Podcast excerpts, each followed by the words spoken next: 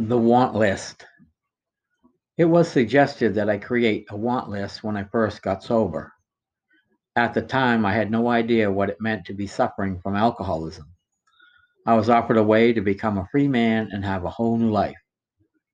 Before I began investigating the contempt I had toward a loving God, it was a simple want list that was suggested that I was to make. One of the ideas I had on that list was to write a book. That idea was a desire I had before I discovered I could not read or write. Three years later is when I went to school to learn. It changed my whole world. I loved writing. I found a passion to write poetry at first. It was a gift. I could write a poem at any time. I often was jotting down ideas and scribing them into poetry. I brought a typewriter, a Smith & Corona, and began banging on the keys every time I could. It was easier and safer to put my thoughts down on paper while I was also developing my voice. My spirit and my emotions flowed out onto paper easier than out of my mouth. While I attended school and was practicing my reading and writing lessons, I was encouraged and supported by a friend, a female friend. She was fair to my eye, and when I was with her, I felt so many emotions and feelings that I wanted to set them free by admission. Writing became my way to allow them to escape the confines of my heart and mind. I wrote poems to her. Using the gift of voice, vision, and feeling, with every encounter came a new and different poem. I had close to a hundred poems written when one day she said, You ought to get a book published. I laughed externally, but internally I loved the idea. I put a manuscript together and submitted it to a publisher. I got a rejection letter and found a gift in the fact they were not interested in my work. I put the idea away of getting published and move on with so many other opportunities that were now available to me because I could read and write. One day I received a letter in the mail from a publisher that expressed a desire that my work be published. I reconsidered my motives and contrasted a different motive from the first attempt. My motive had changed from fame to faith. I was not going to publish for recognition. I was going to publish because I was told I could not. I agreed to a publishing deal with a small book of poetry that was produced titled Collection by Kurt. I enjoyed giving copies away, and many gifts came as a result. The best gift I received was from a man I gave a copy to after he was telling me about God delivering him from his heroin addiction. He was he as he told me about his miracle, I told him about mine, and he left with a signed copy. About a month later, I hear my name being called. I was in a warehouse of the company I worked for, and when I turned to see who was calling me, here came the man I gave a book to. He ran up to me and was anxious to tell me about the book. He said, I took that book you gave me down to our men's meeting at church. We were studying the book of Ephesians on how to put on the armor of God, and one of your poems helped me understand scripture.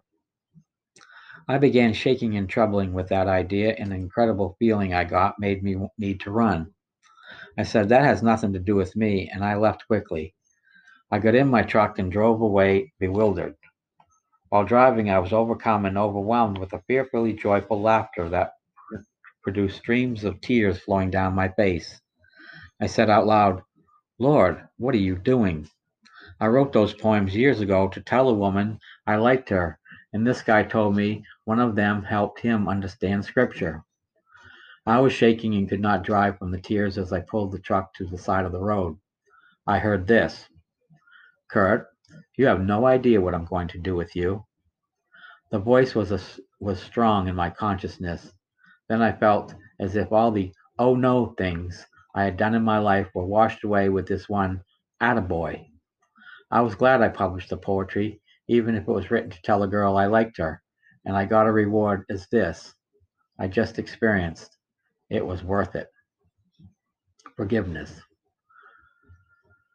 I got other rewards from the book. Some of the poems that I separately submitted to contests won awards.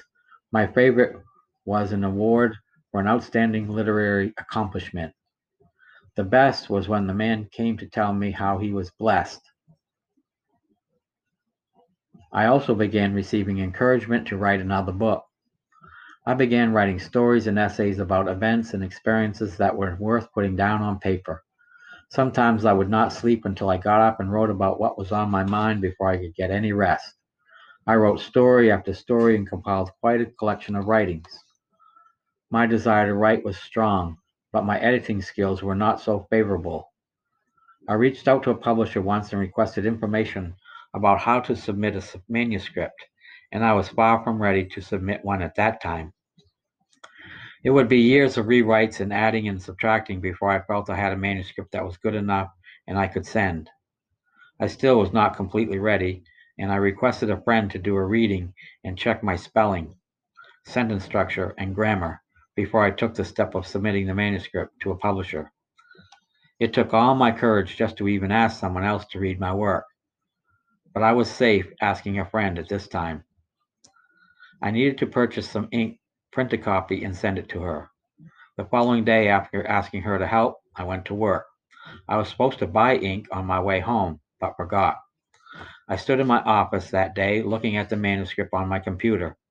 I was disappointed I had no ink to print a copy and send it right out to her. The phone rang. A voice came loud into my ear. It felt like someone was standing right in the office with me that said, with a strong feeling, Mr. Chiveri, this is iUniverse Publishing.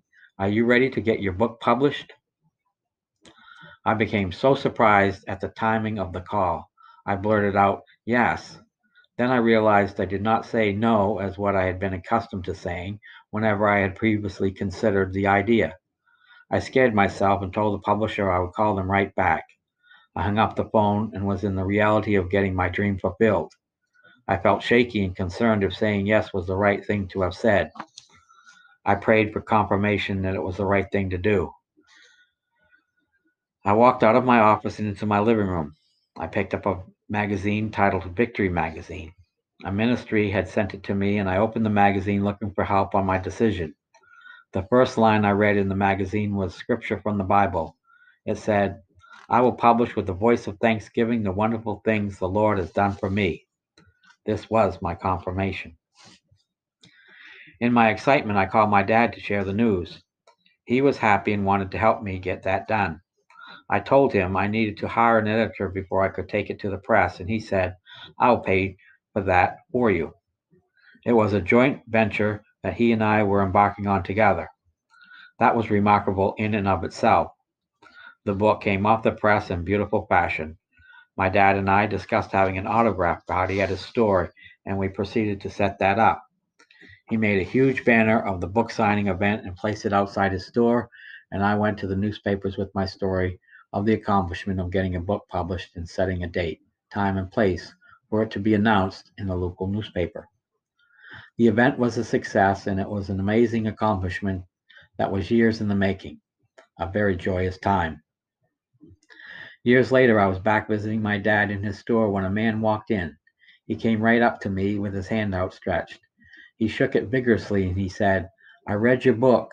It helped me to not jump off the bridge. Thank you.